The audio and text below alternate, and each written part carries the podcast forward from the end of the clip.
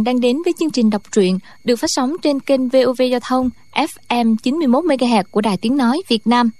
Thưa các bạn, trong chương trình đọc truyện kỳ trước, chúng ta đã theo dõi phần 80 bộ truyện Tiếu ngạo giang hồ của nhà văn Kim Dung.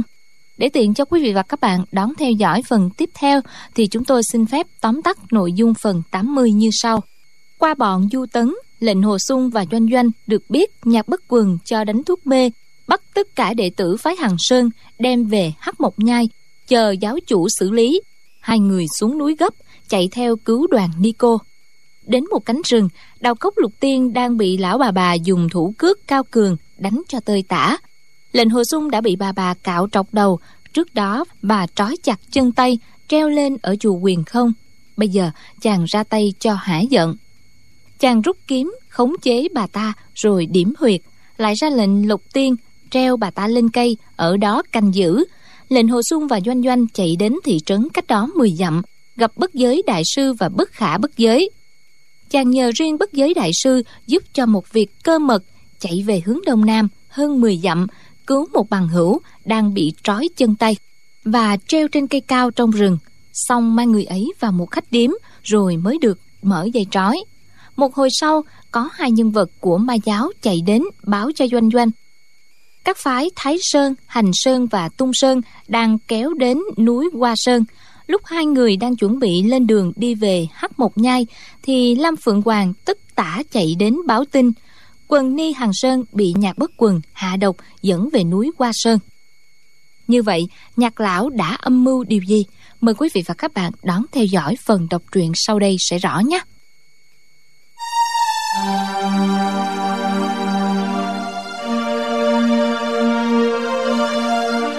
Lệnh hồ sung lặng yên. Lâm phượng hoàng nói tiểu muội thấy tức quá đi liền muốn hạ độc giết lão tại chỗ. Sau đó lại nghĩ không biết ý của đại ca như thế nào. Hạ độc giết lão cũng không phải dội vàng gì. Lệnh hồ sung nói muội tử nể tình ta cảm ơn muội tử nhiều. Lâm phượng hoàng nói um, cũng không có gì. Tiểu muội nghe bọn chúng nói nhân lúc đại ca không có ở hàng sơn mau mau rút lui để khỏi phải đụng đại ca khi đại ca trở về. Lại có người nói lần này rất không may đại ca không ở trên núi nếu không thì bắt hết để trừ hậu hoạn lệnh hồ xuân nói có đại mùi tử ở đó bọn họ có muốn bắt ta cũng không dễ đâu. Lâm phượng hoàng rất đắc ý cười nói à đó là nhờ bọn chúng hên đó. Nếu bọn chúng to gan dám đụng đến một cọng lông của đại ca thì ít nhất tiểu muội cũng hạ độc chết một trăm người bọn chúng. Cô quay qua nói với doanh doanh nhậm đại tiểu thư tiểu thư đừng có ghen nha. Tại hạ chỉ coi đại ca như huynh đệ ruột thịt mà thôi. Doanh doanh đỏ mặt mỉm cười nói. Um, lệnh hồ công tử cũng thường nhắc đến giáo chủ với ta. Nói là giáo chủ đối xử với lệnh hồ công tử rất tốt. Lam phượng hoàng vui mừng nói. Vậy thì hay quá rồi tại hạ còn sợ đại ca ở trước mặt tiểu thư không dám nhắc đến tên của tại hạ. Doanh doanh hỏi. Giáo chủ giả bộ hôn mê làm sao mà đến đây được? Lam phượng hoàng nói ừ, bọn chúng sợ trên người tại hạ có độc cho nên không ai dám đụng đến. Có người nói chém chết tại hạ đi. Còn nói phóng ám khí vào tại hạ mấy cái. Miệng thì nói rất là mạnh nhưng không ai dám động thủ. Bỏ chạy đi như ông dở tổ. Tại hạ đi theo bọn chúng một đoạn thấy bọn chúng lên qua sơn liền đi khắp nơi tìm đại ca. Muốn báo tin này cho các chị biết đó. Lệnh hồ sung nói chuyện này thật đã tạ mùi tử. Nếu không bọn ta chạy lên hát một nhai thì phí sức rồi đợi đến lúc quay lại tìm kiếm thì những lão ni cô tiểu ni cô trung niên ni cô có thể đều đã bị nếm mùi đau khổ rồi. Chuyện không nên chậm trễ chúng ta đi qua sơn ngay đi. Ba người liền rẽ qua hướng tây đi suốt ngày đêm nhưng trên đường không thấy chút dấu vết gì. Lệnh hồ xuân và doanh doanh trong lòng ngờ vực đều nghĩ cả mấy trăm người đi thì trên đường nhất định phải có người nhìn thấy. Trong quán cơm khách điếm cũng chắc có để lại dấu vết chẳng lẽ không phải bọn họ đi đường này? Đến ngày thứ ba trong một quán cơm nhỏ thấy bốn tên môn hạ với hành sơn. Lúc này lệnh hồ xuân đã cải trang bốn người này không nhận ra. Bọn lệnh hồ xuân ngầm nghe họ nói chuyện quả nhiên bọn họ đi qua sơn. Nhìn điệu bộ cao hứng vui vẻ của bọn họ dường như là trên núi có một kho vàng bạc châu báu đợi bọn họ đến lấy.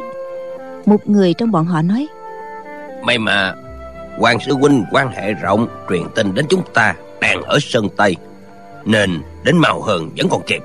Những sư huynh đệ ở hành sơn lần này Đáng tiếc bị mất một cơ hội tốt. Người khác nói Hay là chúng ta đến càng sớm càng tốt? Vụ này á, từng giờ từng khắc đều biến đổi. Lệnh Hồ Xuân muốn biết bọn họ nóng lòng đi qua sơn như vậy Rốt cuộc là có mưu đồ gì? Nhưng bốn người này không nhắc đến một câu. Lam Phượng Hoàng hỏi Có cần hạ độc dược cho bọn này ngã Rồi khảo vấn không Lệnh Hồ Xuân nghĩ đến Mạc Đại Tiên Sinh trưởng môn với Hành Sơn Đối xử với mình rất tử tế Nên không tiện ăn hiếp môn hạ của lão Bèn nói Chúng ta cứ mau chạy nhanh lên qua sơn Xem thì biết ngay Không nên đánh cỏ động rắn Mấy ngày sau ba người đến chân núi Hoa Sơn khi trời đã hoàng hôn. Lệnh Hồ Xuân ở Hoa Sơn từ nhỏ đến lớn, nên đối với địa thế nơi đây đương nhiên rất quen thuộc. Bèn nói, Chúng ta theo con đường nhỏ phía sau núi mà lên thì sẽ không gặp nhiều người. Hoa Sơn là hòn núi hiểm trở nhất trong ngũ nhạc. Con đường nhỏ ở sau núi dốc cao dựng đứng, phần nhiều là không có đường để đi. May mà cả ba người võ công đều rất cao, nên dù ngọn núi hiểm trở vách núi dựng đứng cũng trèo lên được tuy vậy khi leo lên tuyệt đỉnh hoa sơn cũng đã sang canh tư lệnh hồ xuân dẫn hai người đi về hướng chính khí đường thấy một màu tối đen không có ánh đèn. Cả bọn núp dưới cửa sổ lắng tai nghe, cũng không có động tĩnh gì, lại đến nơi ở của quần đệ tử quan sát. Trong phòng dường như không có người. Lệnh hồ xuân đẩy cửa sổ chuồn vào, bật lửa lên xem. Thấy trong phòng quả nhiên trống không, trên bàn dưới đất đều đầy bụi. Chàng liên tiếp coi mấy phòng, đều giống như vậy. Hiển nhiên quần đệ tử qua sơn chưa về núi. Lam phượng hoàng chán nản nói chẳng lẽ tiểu muội mắc bẫy bọn vô lại rồi à? Bọn chúng nói là đến hoa sơn, nhưng lại đi nơi khác rồi sao? Lệnh hồ xuân vừa ngạc nhiên, vừa nghi ngờ, nhớ lại hôm tấn công vào chùa thiếu lâm cũng trống không như vậy. Sau đó lại gặp hung hiểm. Chẳng lẽ nhạc bất quần lại theo kế cũ? Nhưng bây giờ chàng chỉ có ba người, dù bị dây cũng dễ thoát thân. Chỉ sợ bọn họ nhốt bọn đệ tử hằng sơn ở một nơi rất bí mật, mình chậm trễ thêm mấy ngày thì tìm không được nữa. Ba người ngưng thần lắng tai chỉ nghe thấy tiếng thông reo chung quanh nín lặng không có gì lạ. Lam phượng hoàng nói chúng ta phân ra đi tìm kiếm sau một canh giờ thì tương hội ở đây. Lệnh hồ sung nói được. Chàng nghĩ bản lĩnh sử độc dược của lam phượng hoàng rất cao minh không ai dám gia hại cô ta nhưng vẫn còn dặn một câu. Người khác muội tử không phải sợ nhưng nếu gặp phải sư phụ của ta lão xuất kiếm mau lẹ phi thường phải cẩn thận đó. Lam phượng hoàng thấy lệnh hồ xuân nói rất chân tình dưới ánh lửa lờ mờ vẻ quan tâm của chàng lộ trên mặt. Bất giác lòng cô rất cảm động nói ừ, đại ca tiểu muội tự lo được mà. Cô đẩy cửa đi ra. Lệnh hồ xuân dẫn doanh doanh đến khắp nơi quan sát một lượt. Ngay cả chỗ ở của vợ chồng nhạc bất quần khe thiên cầm cũng kiểm tra. Vẫn không thấy một ai. Lệnh hồ sung nói chuyện này thật kỳ quặc ngày trước, tất cả sư đồ phái qua sơn ta xuống núi. Ở đây cũng để lại người trông coi. Tại sao bây giờ trên núi không có ai cả? Sau cùng, cả hai đến phòng của nhạc linh sang. Căn phòng này ở cạnh khe thiên cầm, rất gần chỗ ở của vợ chồng nhạc bất quần. Lệnh hồ xuân đến trước cửa, nhớ lại ngày xưa thường đến đây đón tiểu sư muội ra ngoài du ngoạn, hoặc cùng nàng đi đánh quyền luyện kiếm. Từ nay về sau, không còn được gặp tiểu sư muội nữa. Bất giác chàng ứa lệ lệnh hồ sung đưa tay đẩy cửa. Cánh cửa cài then, nhất thời chàng do dự, chưa biết nên làm gì. Doanh doanh nhảy qua tường, rút then mở cửa ra. Hai người đi vào phòng, đốt ngọn nến trên bàn. Thấy trên giường, trên bàn bụi bám đầy, trong phòng bốn bề vắng lặng. Ngay cả vật dụng của phụ nữ cũng không có. Lệnh hồ xuân thầm nghĩ. Sau khi tiểu sư muội và lâm sư đệ thành hôn, đương nhiên có phòng mới. Tiểu sư muội không ở đây nữa, nên vật dụng thường ngày á, đều mang đi. Chàng tiện tay kéo học bàn ra. Thấy toàn là những món đồ chơi như lồng trúc nhỏ, viên bi, con rối, con ngựa gỗ. Những vật này không phải lệnh hồ xuân làm cho cô ta, mà là những thứ năm xưa hai người từng chơi. Không ngờ cô ta đem tất cả xếp ngay ngắn ở đây. Lòng lệnh hồ xuân đau nhói, không kiềm được nữa. Nước mắt chảy dài. Doanh doanh nhẹ nhàng đi ra ngoài phòng không một tiếng động từ từ đóng cửa phòng lại. Lệnh hồ sung ở trong phòng nhạc linh sang rất lâu lòng mới dơi bớt đau buồn thổi tắt đèn đi ra. Doanh doanh nói sung ca trên hoa sơn này có một nơi có liên can đến xuân ca. Xuân ca dẫn tiểu muội xem thử đi. Lệnh hồ xuân nói ờ doanh muội nói là ngọn sám hối. Được chúng ta đi xem. Chàng xuất thần nói tiếp nhưng không biết phong thái sư thúc tổ còn có ở trên đó không lệnh hồ xuân liền đi trước dẫn đường lên ngọn sám hối. Nơi này chàng rất quen thuộc tuy đoạn đường khá xa nhưng hai người đi rất nhanh không bao lâu đã đến. Lên đến đỉnh lệnh hồ xuân nói ta ở sơn động này nè. Bỗng nghe tiếng choang choang vang lên. Trong động truyền ra tiếng binh khí giao nhau. Hai người đều giật mình chạy nhanh đến gần. Liền nghe tiếng người la lên. Hiển nhiên là đã bị thương. Lệnh hồ xuân rút trường kiếm ra dọt lên trước thấy cửa hậu động trước nay bị phong chặt đã mở ra. Ánh lửa hắt ra ngoài. Lệnh hồ xuân và doanh doanh tung người chạy vào hậu động. Bất giác hai người giật mình. Thấy trong hậu động có mấy chục cây đuốc đang cháy. Ít nhất cũng có 200 người. Đều đang ngưng thần xem chiêu kiếm và võ công khắc trên vách đá. Ai ai cũng chuyên tâm chăm chú nhìn, không một tiếng động. Lúc lệnh hồ xuân và doanh doanh nghe tiếng thét, đoán rằng sau khi vào động trước mắt không phải là một màn tối đen, thì nhất định là đã xảy ra một trận đấu khốc liệt, máu thịt văng tung tóe. Nào ngờ đuốc trong động chiếu sáng rực như ban ngày. Lại đứng đầy người. Địa thế hậu động rất rộng, tuy chứa hơn 200 người mà vẫn không chen chúc nhau. Rất nhiều người yên lặng giống như cương thi. Bỗng nhiên thấy cảnh kỳ dị như vậy, bất giác hai người giật mình kinh hãi thân người doanh doanh hơi tựa về mé phải, vai phải tựa vào vai trái lệnh hồ xuân. Lệnh hồ xuân quay đầu lại, thấy mặt cô trắng bệch, trong ánh mắt có ý hơi khiếp sợ. Chàng đưa tay trái ra ôm nhẹ lưng cô. Thấy y phục của những người này khác nhau, chàng chăm chú nhìn, thì nhìn ra là đệ tử môn nhân của ba phái tung sơn, thái sơn, hành sơn. Trong đó có những người trung niên tóc hoa râm, cũng có lão già râu tóc bạc phơ hiển nhiên trong ba phái, có rất nhiều tiền bối kỳ cựu cũng ở đây. Môn nhân của hai phái hoa sơn và hằng sơn thì không có trong đó. Người của ba phái phân ra xem, không trà trộn nhau.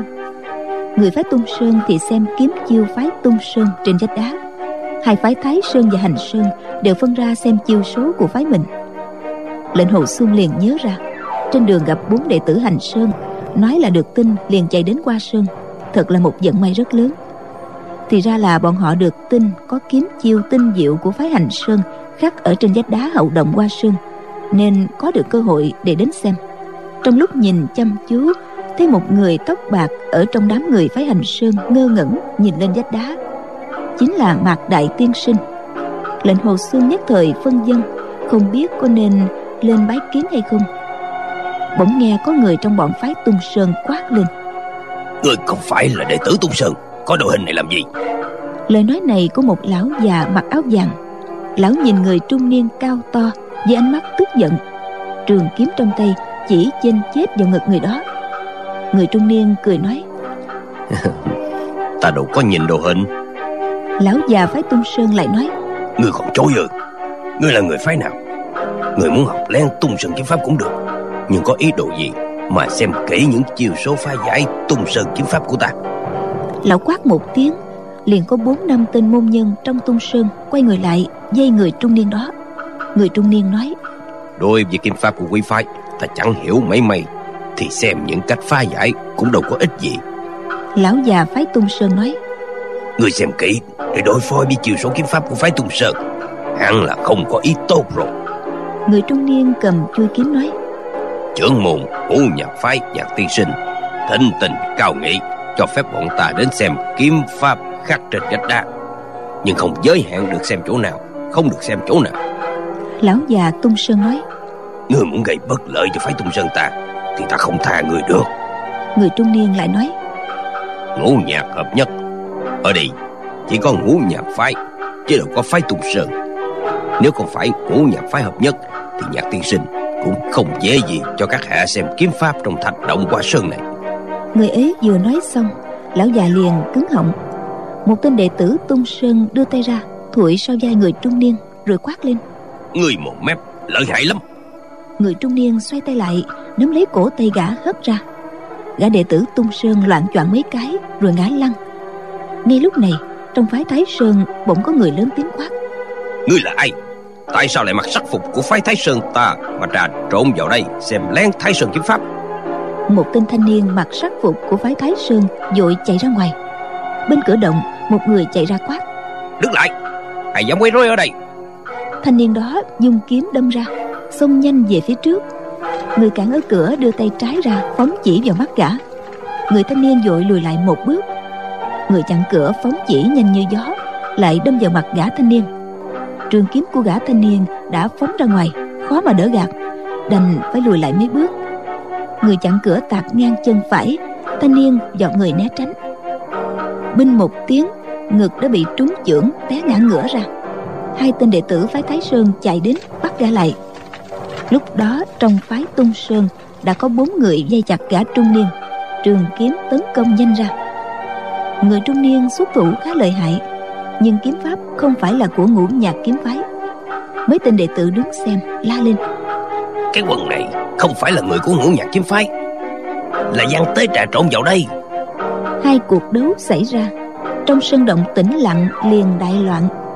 Lệnh hồ xuân thầm nghĩ. Sư phụ ta mời những người này đến đây. Chưa chắc là vì thiện ý. Ta đi báo cho mạc sư bá biết. Xin sư bá thống lãnh môn nhân rời khỏi đây. Những chiêu kiếm của phái hành sơn sau khi ra khỏi động ta sẽ nói lại cho sư bá biết là được rồi chàng liền men theo vách đá, trông bóng mờ mờ đi về phía mạc đại tiên sinh. Chỉ đi được mấy trượng, bỗng nghe tiếng ầm ầm vang lên, giống như núi lở, đất sụp. Mọi người thất kinh, la quảng. Lệnh hồ xuân dội quay người lại, thấy cử động đất đá rơi xuống tới tấp. Chàng không đi tìm mạc đại tiên sinh nữa, mà vội chạy lại chỗ doanh doanh. Nhưng người đông chạy tới chạy lui loạn xạ, đào kiếm dùng múa tới tấp trong động các bụi mịt mù, không nhìn thấy doanh doanh ở chỗ nào. Lệnh hồ xuân từ trong đám đông chen lớn qua, lách người, né tránh mấy lần, bị đao kiếm tạt ngang trước mặt. Chàng chạy đến cửa động, bất giác kêu khổ. Thấy một tảng đá to nặng mấy dạng cân chặn bích kín. Chàng kinh hoàng, dường như không còn lỗ hổng nào để chui ra. Lệnh hồ xuân lớn tiếng gọi. Doanh muội doanh muội dường như nghe tiếng doanh doanh đáp ở xa tận chỗ sâu thẳm của sơn động. Nhưng giữa tiếng kêu gào của hơn 200 người không thể nào nghe rõ. Chàng thầm nghĩ tại sao doanh doanh lại ở tuốt bên trong? hắn liền hiểu ra. Phải rồi lúc đá rớt xuống doanh doanh đứng ở cửa động. Cô ta không chịu chạy thoát thân mà chỉ lo lắng cho ta.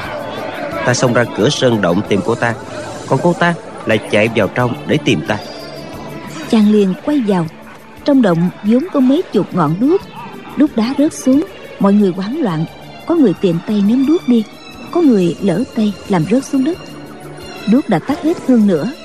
Bụi đất mịt mù nhìn ra chỉ thấy mờ mờ. Mọi người kinh hoàng la lên. Cửa động bích rồi cửa động bích rồi. Có người tức giận quát.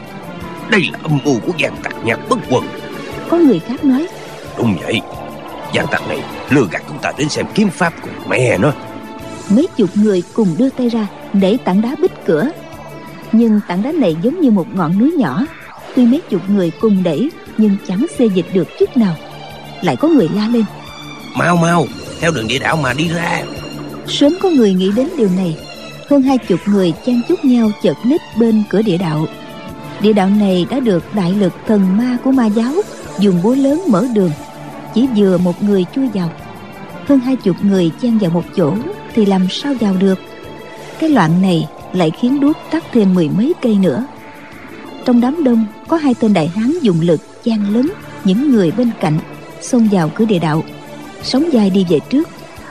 Cửa địa đạo rất chật, hai người da nghe rầm một tiếng, không ai chưa vào được. Người bên phải dùng tay trái ra. Đại hán bên trái rú lên, ngực đã bị đâm một cây trủy thủ đại hán tiện tay đẩy người đó ra, liền chui vào địa đạo. Những người còn lại xô đẩy nhau đều muốn đi vào trong. Lệnh hồ xuân không thấy doanh doanh, trong lòng hốt hoảng nghĩ thầm. Mười trưởng lão ma giáo, võ công, ai cũng cao cường, lại bị ám toán bỏ mạng ở đây. Ta và doanh doanh hôm nay không biết có thể thoát được đại nạn này hay không? Chuyện này, nếu do sư phụ ta sắp đặt, thì thật là tan bạo vô cùng thấy mọi người chen lấn nhau ở cửa địa đạo chàng đang lúc kinh hoàng nóng nảy đột nhiên động sát khí. Những cái đồ này làm dướng tay dướng chân phải giết sạch bọn họ thì ta và danh doanh mới có thể dễ dàng thoát thân. Lệnh hồ xuân nhấc trường kiếm lên muốn dung kiếm giết người. Chợt thấy một thiếu niên ngồi xổm dưới đất hai tay túm loạn lấy đầu mình. Cả người phát run mặt xám xanh hiển nhiên y đang rất sợ hãi lệnh hồ xuân thấy thương cảm nghĩ thầm. Ta và hắn cùng gặp nhau trong lúc bị ám toán nên nghĩ tình đồng hội đồng thuyền mới phải. Sao có thể giết hắn để trút căm hận? Trường kiếm của chàng vốn đã đưa lên liền đặt ngang ra trước ngực. Nghe hơn hai chục người ở cửa địa đạo lớn tiếng nói. Mau vào đi! Tại sao không nhúc nhích? Bò vào không được hay sao? Kéo hắn ra đi! Đại hán bò vào trong địa đạo hai chân còn ở bên ngoài. Dường như bên trong cũng là một con đường không thông, nhưng gã cũng không chịu lùi lại. Hai người cúi xuống, nắm lấy hai chân đại hán, cố sức kéo ra ngoài. Đột nhiên mấy chục người cùng la kinh quản kéo ra lại là một cái xác không đầu, ở cổ máu phun ra xối xả. Thủ cấp của đại hán này hiển nhiên là bị người đứng trong đường hầm cắt đứt rồi. Ngay lúc này, lệnh hồ xuân thấy ở trong góc sơn động có một người ngồi dưới đất dưới ánh lửa mờ ảo, phản phất giống doanh doanh. Chàng vui mừng, chạy đến. Nhưng chỉ bước được hai bước thì bảy tám người dội xông đến cản đường. Lúc này, trong động đã rối loạn. Mọi người giống như mất hết lý trí. Như đám ruồi nhặn. Có người dung kiếm, chém loạn. Có người đến ngực kêu trời. Có người túm đánh nhau. Có người bò lê dưới đất. Lệnh hồ xuân chan đi được mấy bước. Bỗng hai chân bị người ôm chặt chàng đưa tay đánh mạnh lên đầu người đó. Người đó la lên một tiếng mà vẫn không buông tay ra. Lệnh hồ xuân quát lên. Ngươi không buông tay ta ra thì ta giết ngươi đó. Đột nhiên dưới chân chàng đau buốt lại bị người đó cắn. Lệnh hồ xuân vừa kinh hãi vừa tức giận thấy mọi người giống như điên khùng. Cả mấy trăm cây đuốc trong sơn động bây giờ chỉ hai cây còn cháy sáng nhưng đã rớt xuống đất mà không ai buồn nhặt. Hắn lớn tiếng la lên lượm đuốc lên. Lượm đuốc lên. Một đạo nhân cười ha hả đưa chân đạp tắt đuốc lệnh hồ xuân nhất trường kiếm linh, chém đứt lưng người đang cắn chân mình. Đột nhiên trước mắt tối sầm lại, không thấy gì. Thì ra cây đuốc sau cùng cũng tắt luôn. Bó đuốc vừa tắt thì trong động lặng yên như tờ. Diễn biến đột ngột này khiến tất cả sợ đến nỗi tê liệt các tay chân. Nhưng chỉ được một chút thì tiếng la hét chửi bới lại gian rùng lên lệnh hồ xuân thầm nghĩ. Cục chuyện hôm nay chỉ có chết mà không có sống. May mà ta được cùng chết với doanh doanh. Chàng nghĩ vậy thì trong lòng không còn sợ mà lại vui nhắm hướng doanh doanh mò đến. Đi được mấy bước đột nhiên có người chạy xéo đến lao vào người lệnh hồ xuân. Nội lực của người này đã cao thế đụng lại rất mạnh. Lệnh hồ xuân bị hắn đụng văng ra mấy bước xoay hết nửa vòng. Chàng vội quay người lại từ từ đi về chỗ doanh doanh ta chỉ nghe toàn là tiếng la khóc, quát tháo, mấy chục thanh đao kiếm dùng múa va nhau. Trong bóng tối, mọi người đều hoảng hốt, phần nhiều như vác khùng, ai ai cũng lo sợ, đều múa binh khí để tự hộ thân. Những người bản lĩnh cao cường có thể trấn tĩnh ứng biến, nhưng binh khí của người khác múa loạn, sơn động lại chợt nứt người. Trong bóng tối không còn cách nào né tránh được. Ngoài cách dung động binh khí để hộ thân ra thì không còn cách nào khác. Tiếng binh khí gia nhau tiếng la thét bất tuyệt, có người chửi rủa. Đương nhiên, phát ra từ miệng những người bị thương. Lệnh hồ xuân nghe chung quanh mình, toàn là tiếng binh khí gieo giáo. Kiếm pháp của chàng có cao đến đâu, cũng không cách nào thi triển được. Thỉnh thoảng lại bị đao kiếm không biết từ đâu chém đến, làm bị thương. Lệnh hồ xuân liền nghĩ ra một cách, liền dung kiếm hộ vệ thượng bằng từng bước từng bước đi về hướng vách động. Chỉ cần đụng đến vách đá thì men vào vách mà đi mai ra có thể tránh được nguy hiểm. Vừa rồi, dường như thấy người ngồi dựa vào vách là doanh doanh, nên chàng cứ lần mò đến, từ chỗ lệnh hồ xuân đứng đến vách đá khoảng cách chỉ có mấy trượng. Nhưng đau như rừng, kiếm như mưa, thật là hung hiểm trong gan tức. Chàng dò từng bước, hồn phách tán loạn. Lệnh hồ xuân thầm nghĩ nếu chết ở dưới tay một vị cao thủ võ lâm thì cũng cam tâm. Tình thế bây giờ bất cứ lúc nào cũng có thể bị chết bất đắc kỳ tử. Mà người giết chết ta không chừng chỉ là những tên vô lại và không thô thiển. Dù độc cô đại hiệp có sống lại đi nữa gặp phải tình cảnh như thế này e rằng cũng không thi triển được gì. Chàng vừa nghĩ đến độc cô cầu bại thì trong đầu đột nhiên sáng lên. Phải rồi cục chuyện hôm nay nếu không phải ta bị người giết chết một cách bất đắc kỳ tử, thì là ta giết người khác. Giết một người thì cơ hội ta bị người giết giảm bớt đi một phần. Trường kiếm rung lên, chàng sử phá tiềm thức trong độc cô cũ kiếm, điểm ra trước sau trái phải.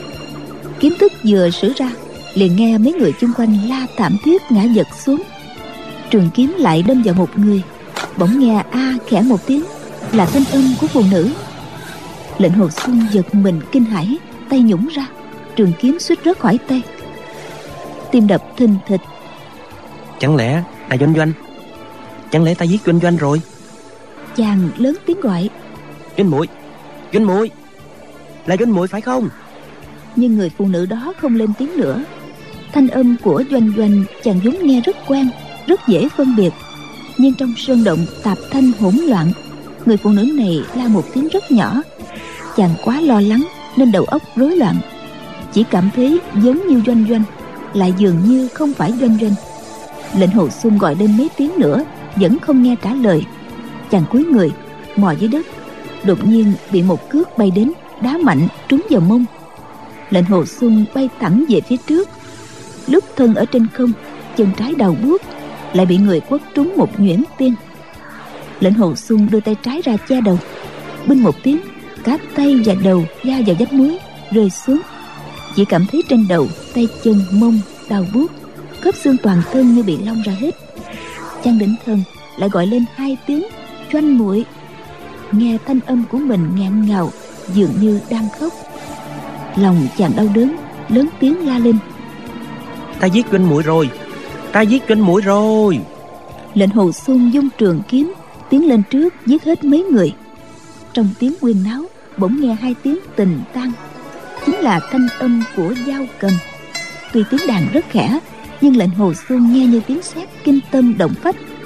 Chàng vui mừng muốn điên lên lớn tiếng gọi doanh muội doanh muội lệnh hồ xuân muốn chạy ngay đến chỗ phát ra tiếng đàn nhưng bỗng nghĩ chỗ này rất xa.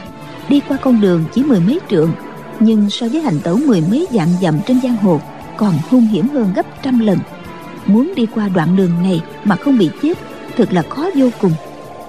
Tiếng đàn kia đương nhiên là do doanh doanh gãy. Cô ta còn sống chàng không thể liều chết mạo hiểm. Nếu hai người không thể nắm tay nhau cùng chết thì ở dưới cửu tuyền sẽ ôm hận ngàn thu. Lệnh hồ xuân quay lại lưng dựa vào vách đá. Chàng thầm nghĩ ở chỗ này an toàn hơn. bỗng nghe tiếng gió rít có người múa binh khí phóng nhanh đến. Lệnh hồ xuân liền phóng kiếm ra, nhưng trường kiếm vừa rung động thì lòng biết không ổn. Yếu chỉ của độc cô cửu kiếm là ở chỗ thấy được sơ hở trong chiêu thức của đối phương thừa cơ hội đánh vào. Phóng sau mà đến trước, một chiêu đã chế thắng. Nhưng trong sân động này tối đen, ngay cả địch nhân cũng không thấy được huống gì chiêu thức. Làm sao thấy được chỗ sơ hở trong chiêu thức của địch nhân? Tình cảnh như vậy thì độc cô cửu kiếm hoàn toàn không có hiệu dụng. Trường kiếm của lệnh hồ xuân chỉ xuất ra một thước, rồi nép sang bên trái để tránh. Nghe tiếng choang choang vang lên, lại nghe binh một tiếng. Có tiếng la thảm. Chàng suy đoán nhất định binh khí của người đó đã đánh lên vách đá trước, rồi khi giới bị gãy lại đâm ngược vào người mình. Lệnh hồ xuân không nghe người đó lên tiếng gì nữa, đoán là đã chết. Chàng thầm nghĩ. Trong bóng tối tuy kiếm thuật của ta cao cường, nhưng đành phải tạm thời nhẫn nại, chờ cơ hội đến với doanh doanh. Tiếng binh khí và tiếng kêu la giảm dần. Đương nhiên trong khoảnh khắc, đã có nhiều người thương vong. Trường kiếm của chàng dội dung múa trước người, tạo thành một võng kiếm để đề phòng. Có người đột nhiên tấn công đến. Lúc này tiếng dao cầm chợt tắt chợt nổi. Chỉ là một âm đơn không thành khúc điệu. Lệnh hồ xuân lại thấy lo lắng chẳng lẽ doanh doanh bị thương rồi? Chẳng lẽ tiếng đàn không phải của cô ta? Nếu không phải của cô thì người khác làm sao có đàn? Qua một lúc rất lâu tiếng la hét dần im bặt. Dưới đất có không ít người lâm bầm chửi rủa rên rỉ. Thỉnh thoảng có tiếng binh khí giao nhau tiếng quát tháo đều phát ra từ chỗ vách sơn động. Lệnh hồ sung lại nghĩ thầm người còn lại chưa chết đều đứng tựa vào vách. Những người này chắc là hảo thủ võ công thâm hậu trí óc tinh tế. Chàng không nhịn được gọi lên. Gánh muội gánh muội đang ở đâu? Mấy tiếng tình tan nơi đối diện dường như đáp lại. Lệnh hồ sung phi thân lên trước. Lúc chân trái rớt xuống đất cảm thấy mềm nhũng chàng đã đạp lên một người.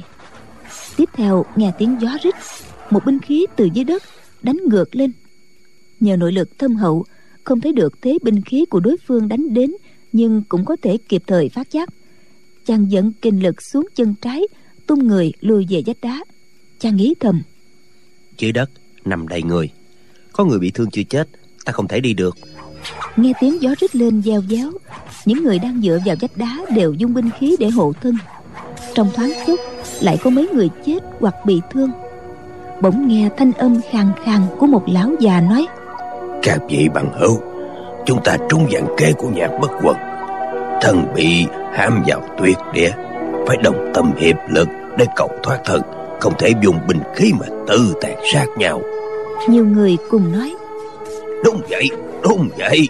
Lệnh hồ xuân nghe thanh âm này dường như của người sáu bảy chục tuổi. Những người này đều đã dựa vào vách đá đứng yên bất động. Một là để trấn tĩnh lại hai là nhất thời tạm không còn lo bị uổng mạng thì có thể bình tĩnh để suy nghĩ. Lão già nói bần đạo là ngọc trung tử phái thay sơn. Xin các vị thu đạo kiếm lại. Mọi người ở trong bóng tôi lỡ đụng phải kẻ khác cũng quyết không nên ra tay đá thương người. Các vị bằng hữu đồng ý không? Mọi người đáp rần lên. Nên như vậy lắm. Tiếng binh khí im ắng dần. Có mấy người còn dung đao múa kiếm. Một lúc sau cũng dừng lại hết. Ngọc trung tử nói xin mọi người tuyên thệ. Nếu trong sơn động ra tay đá thương người thì bị chết ở đây vĩnh viễn không thấy ánh mặt trời nữa. Bần đạo ngọc trung tử phải thay sơn xin lập thệ trước. Những người khác thề theo đều nghĩ. Vị ngọc trung tử đạo trưởng rất hiểu biết mọi người đồng tâm hiệp lực may ra còn có thể thoát hiểm được. Nếu không thì giống như vừa rồi loạn chém loạn sát không phải đồng quy ư tận sao? Ngọc trung tử lại nói hay lắm xin các vị tự bao tên. Liền có người nói tại hạ là mộ phái hành sơn. Tại hạ là mộ phái thái sơn. Tại hạ là mộ phái tung sơn. Nhưng không nghe mạc đại tiên sinh báo tin sau khi mọi người nói xong lệnh hồ sung nói tại hạ là lệnh hồ sung phái hàng sơn quân hào ồ lên một tiếng đều nói lệnh hồ đại hiệp trưởng môn hàng sơn ở đây thì hay quá. Lời nói đều có ý vui mừng. Lệnh hồ xuân thầm nghĩ ta cũng như các người có cái gì hay đâu. Nhưng chàng hiểu ra quần hùng biết võ công của mình cao cường có mình ở đây thì có nhiều hy vọng thoát hiểm. Ngọc trung tử nói xin hỏi lệnh hồ trưởng môn tại sao quy phái chỉ có một mình trưởng môn đến. Lão già này lo xa tính kỹ nghi hắn có ý ngầm gây bất lợi cho mọi người. Lệnh hồ xuân xuất thân ở hoa sơn là đại đệ tử của nhà quốc quần. Chuyện này trong thiên hạ đều biết. Bị khốn ở sơn động tuyệt địa này trong mấy trăm đệ tử hai phái hoa sơn và hằng sơn chỉ có một mình hắn không khỏi khiến người ta sinh nghi. Lệnh hồ xuân nói tại hạ còn có một người bạn chàng không nhịn được lại gọi. Doanh. Hắn chỉ gọi tiếng doanh liền nghĩ. Doanh doanh là ái nữ duy nhất của giáo chủ nhật nguyệt giáo. Song phương chính ta xưa nay như nước với lửa. Không thể ở đây nói ra điều này được. Chàng liền im miệng. Ngọc trung tử nói. Vị nào bên kia có đá lửa xin điểm lửa đốt đuốc đi. Mọi người lớn tiếng quan hô hay lắm hay lắm. Mọi người á, đều hồ đồ sao không sớm nghĩ ra. Màu đốt đốt lên. Kỳ thực, trận hỗn loạn vừa rồi, ai ai cũng chỉ cần tự bảo vệ mình, đâu có rảnh để đi đốt đuốc. Chỉ cần có ánh lửa hiện lên thì bị người kế bên giết. Nhưng nghe mấy tiếng sẹt sẹt vang lên, có người lấy đá với đao đánh ra lửa. Mấy điểm lửa lóe lên, trong bóng tối đặc biệt rất sáng, châm được lửa trong sơn động lại rùm lên tiếng quan hô. Lệnh hồ xuân vừa liếc mắt, thấy quanh bốn vách đá đứng đầy người. Trên người trên mặt đều dính đầy máu. Có người tay cầm đao kiếm còn hơi rung động. Đây là những người quá cẩn thận. Tuy nghe mọi người phát lời thề độc, nhưng vẫn không tin. Lệnh hồ xuân bước về phía vách núi trước mặt, muốn tìm doanh doanh. Đột nhiên, trong đám đông có người lớn tiếng quát. Đồng thủ!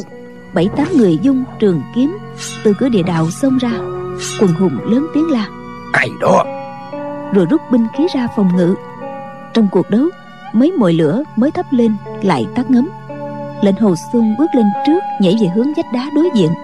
Cảm thấy bên phải dường như có binh khí chém đến. Trong bóng tối chàng không biết đỡ gạt làm sao đành phải nằm phục xuống đất. Choang một tiếng thanh đơn đao chém lên vách đá. Lệnh hồ xuân thầm nghĩ Người này chưa chắc muốn giết ta thật. Trong bóng tối Chỉ cầu tự vệ mà thôi. Chàng liền nằm im bất động. Người đó chém mấy đao vào khoảng không rồi dừng lại. Nghe có người quát lên. Giết hết rắm trò này. Không để tên nào sống sót. Mười mấy người cùng đáp dạ. Tiếp theo có sáu bảy người cùng la lên. Hắn là tả lãnh thiền. Tả lãnh thiền. Lại có người gọi.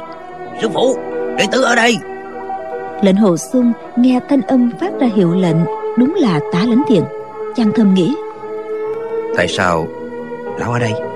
Thì ra cầm bẫy Là do lão tặc này bố trí Chứ không phải sư phụ ta. Tuy nhạc bất quần mấy lần muốn giết chàng nhưng hơn 20 năm nay tình sư đồ thân như phụ tử đã thâm căn cố đế trong lòng không cách nào quên được. Vừa nghĩ đến người chủ trì đại giang mưu này không phải là nhạc bất quần thì chàng liền cảm thấy được an ủi nếu chết ở dưới tay của tả lãnh thiền so với bị sư phụ giết chết thì hắn cảm thấy sung sướng hơn trăm lần. Tả lãnh thiền hầm hầm nói các người còn mặt mũi nào gọi ta là sư phụ? Không bấm rõ với ta mà tự tiện đến hoa sơn. Khi sư phản môn môn hạ của ta sao dung được những ác đồ như bọn ngươi? Một người oan oan nói Sư phụ Đệ tử được tin có kiếm pháp Tinh diệu của bổn giáo Khắc ở trong thạch động ngọn sám hối qua sơn. Sợ sau khi quay về bấm báo rõ với sư phụ mới đến Thì muộn mất. Chiêu kiếm trên vách đá Sẽ bị người phá hủy Nên vội vàng đi ngay. Sau khi xem kiếm pháp xong Lập tức về núi Đem kiếm chiêu bấm rõ với sư phụ. Tả lãnh thiền nói người khinh ta đuôi mù không coi ta ra gì. Sau khi học được kiếm pháp tinh diệu thì còn coi ta là sư phụ hay không nhạc bất quần muốn các người lập thể tận trung với hắn mời để cho các người vào động xem kiếm chiều chuyện này có không? Đệ tử tung sơn nói. Dạ Đệ Đệ tử đáng chết Nhưng chỉ là Kế quyền nghi nhất thời thôi. Ngũ nhà kiếm pháo với chúng ta hợp nhất Lão là trưởng môn nhân Nghe hiệu lệnh của lão Cũng cũng phải. Không ngờ ác tặc này xử độc kế Đem bọn đệ tử hãm ở đây. Lại có một người nói sư phụ xin sư phụ lão nhân gia dẫn bọn đệ tử thoát khỏi nơi này. Mọi người sẽ tìm đến tin gian tạc nhạc bất quần để tính sổ. Tả lãnh thiền hừ một tiếng nói người tin giỏi ghê. Lão ngừng một lúc rồi nói lãnh hồ sung người đến đây để làm gì vậy? Lệnh hồ xuân đáp Đây là chỗ ở cũ của Tài Hạ Tài Hạ muốn đến thì đến Còn các hạ đến đây làm gì? Tả lãnh thiền lạnh lùng nói. Chết đến nơi rồi mà còn vô lễ với trưởng bố như vậy. Lệnh hồ xuân nói. Các hạ ngấm ngầm xử âm mưu Gài bẫy hại anh hùng thiên hạ. Ai ai cũng muốn giết người Mà còn đòi làm trưởng bối của Tài Hạ hay sao? Tả lãnh thiền nói. Bình chi người giết hắn đi. Trong bóng tối có người đáp dạ chính là thanh âm của lâm bình chi lệnh hồ xuân kinh hãi. Thì ra lâm bình chi cũng ở đây. Hắn và tả lãnh thiền đều là người đuôi mù. Trong những ngày qua, bọn họ nhất định đã quen thuộc cách sử kiếm của kẻ đuôi mù. Dùng tay để thay mắt. Thuộc nghe gió phân biệt phương hướng đã luyện rất tinh thâm trong bóng tối, tình thế đảo ngược. Ta biến thành mù, còn bọn họ ngược lại trở thành sáng. Ta làm sao địch lại bọn họ đây? Chàng cảm thấy trên lưng mồ hôi chảy xuống ròng ròng. Lâm bình chi nói lệnh hồ sung ngươi ở trên giang hồ làm mưa làm gió hôm nay lại chết trong tay ta. Tiếng cười của gã đầy vẻ nham hiểm. Gã bước từng bước đến. Vừa rồi lệnh hồ sung và ta lánh thiện đối đáp. Lâm bình chi nghe tiếng mà xác định được vị trí. Sơn động im phăng phắc chỉ nghe tiếng bước chân của lâm bình chi mỗi bước của gã khiến lệnh hồ sung biết mình đã đi đến gần quỷ môn quan. Đột nhiên có người la lên. Khoan đã tên lệnh hồ sung này đã mù mắt ta khiến lão tử từ đó không còn thấy ánh sáng mặt trời. Để lão tử giết ác tặc này cho. Mười mấy người liền hùa theo cùng bước nhanh đến. Lệnh hồ sung giật mình biết 15 người này đêm hôm đó bị mình đâm mù mắt ở ngoài tòa phá miếu. Lúc lên tung sơn tham dự ngũ phái hợp nhất chàng đã từng gặp qua bọn họ. Bọn người này đuôi mù đã lâu, bản lĩnh dùng tay thay mắt rất cao minh. Một mình lâm bình chi đã muốn chống đỡ không nổi. Lại thêm 15 người này, thì lệnh hồ sung càng không phải là đối thủ. Chàng nghe tiếng bước chân nhiều người vang lên, liền nhẹ nhàng bước mấy bước qua bên phải. Nghe mấy tiếng choang choang, mấy thanh trường kiếm phóng lên vách đá chỗ chàng đứng vừa rồi. May mà mười mấy người này đồng thời tiến đánh tiếng bước chân loạn xạ, lấn át tiếng bước chân của chàng. Nên không ai biết chàng đã dời đến chỗ nào. Lệnh hồ sung cúi người xuống, mò dưới đất được một thanh trường kiếm, liền ném ra. Choang một tiếng, kiếm da vào vách đá. Mười mấy người mù xông qua hướng đó. Tiếng binh khí vang lên đấu với người. Nghe tiếng la hét bất tuyệt, trong khoảnh khắc đã có sáu bảy người trúng kiếm mà chết. Những người này gió công vốn không kém nhưng trong bóng tối không thấy gì tuyệt không phải là đối thủ của bọn mù mắt. Lệnh hồ sung từ lúc tiếng hô quán loạn lên liền nhẹ nhàng đi sang bên trái. Mò lên vách đá thấy không có người mới nhẹ nhàng ngồi xổm xuống. Chăng thầm nghĩ ta lánh thiền dẫn lâm bình chi và bọn mù mắt đến đây. Chắc là muốn dựa vào bóng tối mà giết sạch hết bọn ta. Nhưng tại sao lão biết nơi đây có sơn động? Chàng chuyển đổi ý nghĩ liền hiểu ra. Phải rồi ngày hôm đó tiểu sư muội ở trên phong thiền đài dùng tuyệt chiêu khắc trên vách đá chỗ này để đánh bại cao thủ hai phái thái sơn và hành sơn. Lại ở trước mặt ta lánh thiền thi triển tung sơn kiếm pháp dùng hằng sơn kiếm pháp mà tỷ kiếm với ta. Sư muội đã đến đây. Lâm bình chi đương nhiên biết chỗ. Nhớ đến tiểu sư muội lòng chàng lại nhói đau. Lâm bình chi gọi lệnh hồi xôn ngươi không dám hiện thân rút đầu rút cổ đâu phải là hảo hán lệnh hồ xuân tức giận cành hông không nhịn được muốn giọt người ra quyết tử chiến với gã. Nhưng chàng liền dằn lại nghĩ thầm. Đại trượng phu có thể khuất có thể dương cương cường với gã làm gì? Ta chưa tìm được doanh muội quyết không thể chết dễ dàng như vậy đâu. Chàng lại nghĩ. Ta đã hứa với tiểu sư muội phải chăm sóc cho lâm bình chi. Nếu ta xông ra đánh với gã bị gã giết cũng không sao. Còn ta giết gã thì không đúng tạ lánh tiền quát lên. Phản đồ gian tế ở trong sơn động này đều giết hết. Để lệnh hồ sung không còn chỗ trốn. Trong khoảnh khắc tiếng binh khí giao nhau tiếng la hét vang lên. Lệnh hồ sung ngồi xổm ở dưới đất nhất thời không bị ai công kích. Chàng lắng tai nghe thanh âm của doanh doanh thầm nghĩ. Doanh doanh thông minh tinh tế hơn ta. Bây giờ nguy cơ đầy rẫy. Đương nhiên cô ta sẽ không phát ra tiếng đàn chỉ mong chiều kiếm vừa rồi không phải đâm trúng cô ta là được rồi. Nghe tiếng quần hào và bọn đuôi mù đấu nhau rất kịch liệt. Vừa ác đấu vừa quát chửi. Thỉnh thoảng nghe câu, cút con bà mày đi. Năm chữ, cút con bà mày đi, nghe rất chói tai. Thông thường chửi người thường chửi câu, bà mẹ nó, hoặc là tổ mẹ nó. Có lúc cũng có người chửi, cút mẹ đi, đồ vô lại. Nhưng tuyệt nhiên rất ít người chửi, cút con bà mày đi chàng thầm nghĩ. Chẳng lẽ đây là thổ ngữ chửi người đặc biệt của một tỉnh? Lại nghe thêm một lúc nữa chàng phát hiện năm chữ cút con bà mày đi được cả hai người cùng chửi. Năm chữ này vừa thốt ra thì tiếng binh khí giao nhau liền dừng lại. Nếu một người quát chửi thì cứ đấu mãi không dừng. Lệnh hồ xuân nghĩ như vậy liền hiểu ra. À thì ra đó là ám ngữ của bọn đuôi mù nhằm phân biệt đồng bọn. Trong bóng tối diễn ra việc chém giết loạn xạ, khó phân biệt đồng bọn hay là địch. Bọn đuôi mù nhất định có giao hẹn trước. Lúc xuất chiêu chửi trước một câu, cút con bà mày đi. Hai người cùng chửi, tức là đồng bọn. Nếu không thì có thể giết luôn. Năm chữ này xưa nay không ai sử dụng. Không biết ám ngữ của địch nhân thì quyết không biết mà chửi lại như vậy. Chàng hiểu ra điểm này, liền đứng dậy, cầm kiếm cản trước ngực. Nhưng nghe tiếng cút con bà mày đi, càng lúc càng nhiều. Tiếng binh khí giao nhau và tiếng quát tháo ít dần rồi im bặt. Rõ ràng, người ba phái, thái sơn, hành sơn, tung sơn đã bị giết hết. Lệnh hồ xuân vẫn không nghe thanh âm của doanh doanh. Chàng lại lo lắng, cô ta đã bị mình giết lầm. May mà không gặp độc thủ của bọn đuôi mù. Rồi lệnh hồ xuân lại nghĩ thầm đệ tử tung sơn được tin trong thạch động qua sơn có các chiêu kiếm tinh diệu của bổn phái liền tìm đến xem. Cũng là chuyện thương tin nhưng không kịp bẩm báo trước nên tả lãnh thiền giết hết bọn họ. Không khỏi quá tàn độc. Dụng ý của lão là muốn lấy tính mạng ta. Vì không cách nào phân biệt được nên đành giết hết đệ tử, ngay cả khi họ chỉ phạm một lỗi nhỏ. Qua một lúc sau, nghe tiếng kiếm dù dù khắp nơi có hai thanh kiếm chém đến trước người lệnh hồ xuân lệnh hồ xuân giơ kiếm lên gạt ra, khàn giọng chửi câu, cút con bà mày đi. Lại không bị ai phát giác.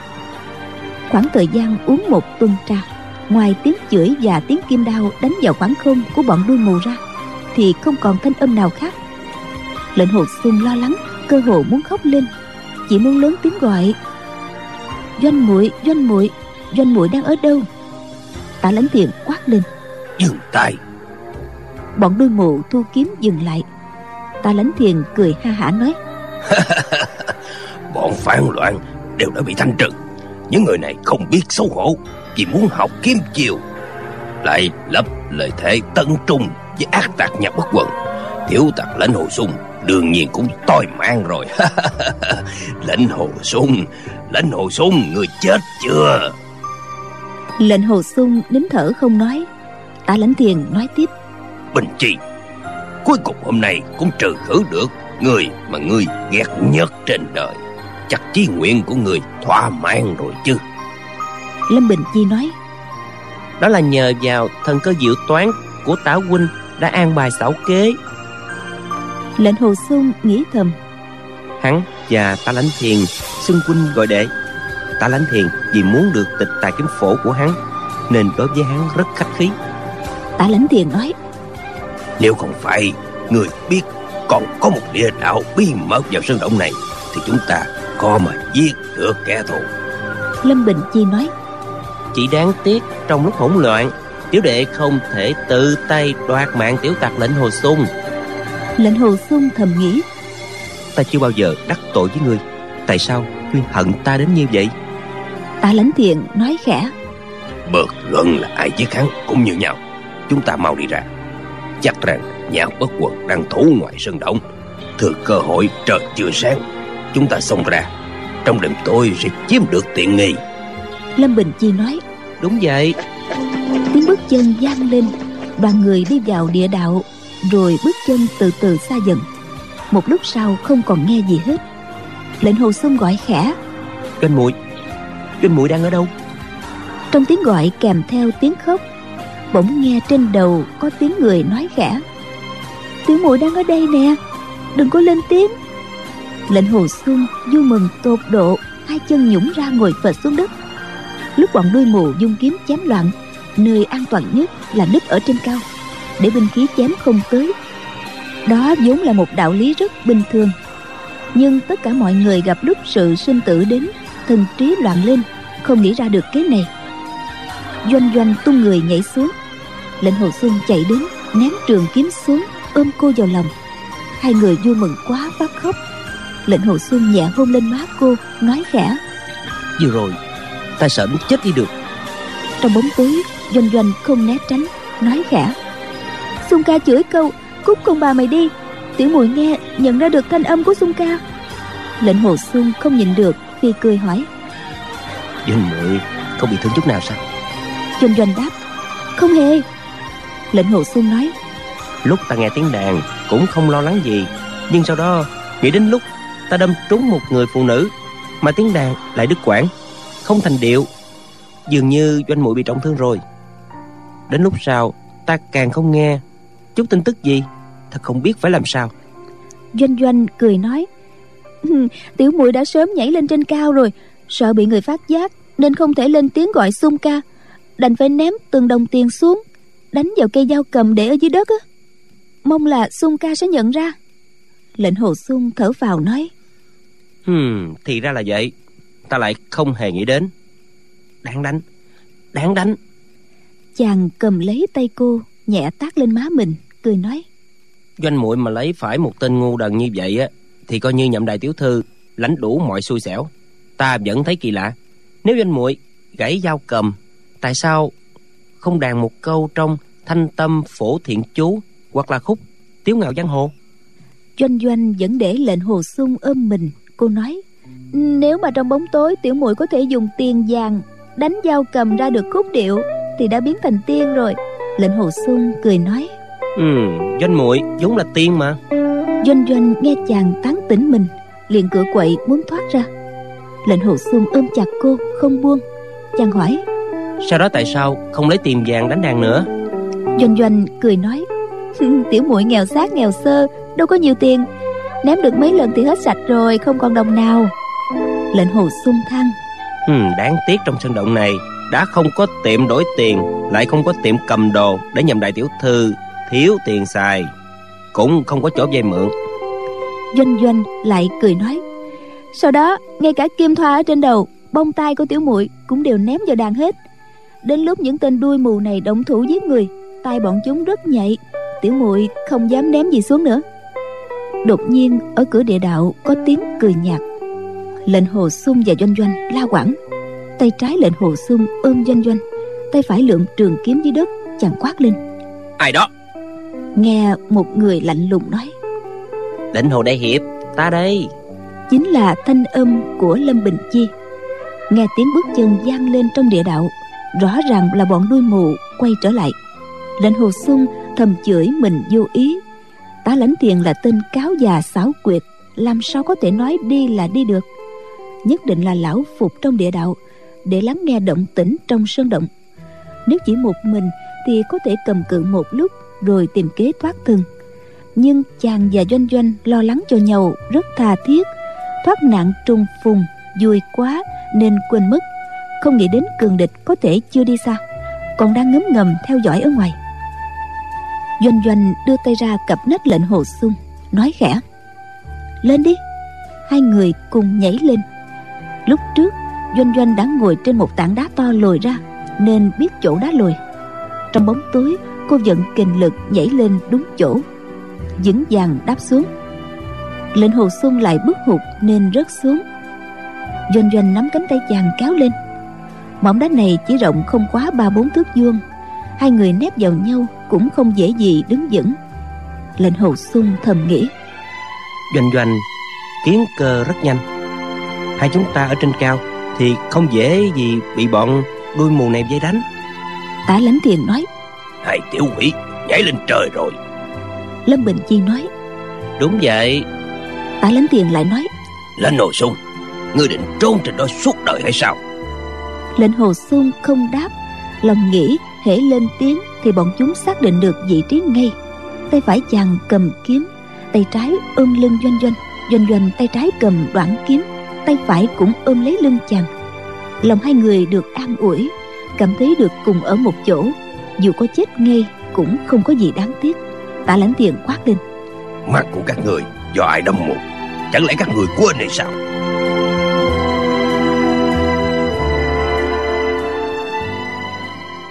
Thưa các bạn, cuộc chiến đấu sắp tới diễn ra như thế nào? Mời quý vị và các bạn đón theo dõi phần đọc truyện tiếp theo cũng được phát sóng vào lúc 23 giờ đêm mai trên làn sóng FM 91 MHz của Đài Tiếng nói Việt Nam. Và các bạn cũng đừng quên gửi những ý kiến của quý vị và các bạn vào địa chỉ email quen thuộc của chương trình đó là đọc truyện vovavonggmail.com nhé. Đến đây thì nhóm thực hiện chương trình xin phép nói lời chào tạm biệt. Hẹn gặp lại quý vị và các bạn vào chương trình đọc truyện đêm mai.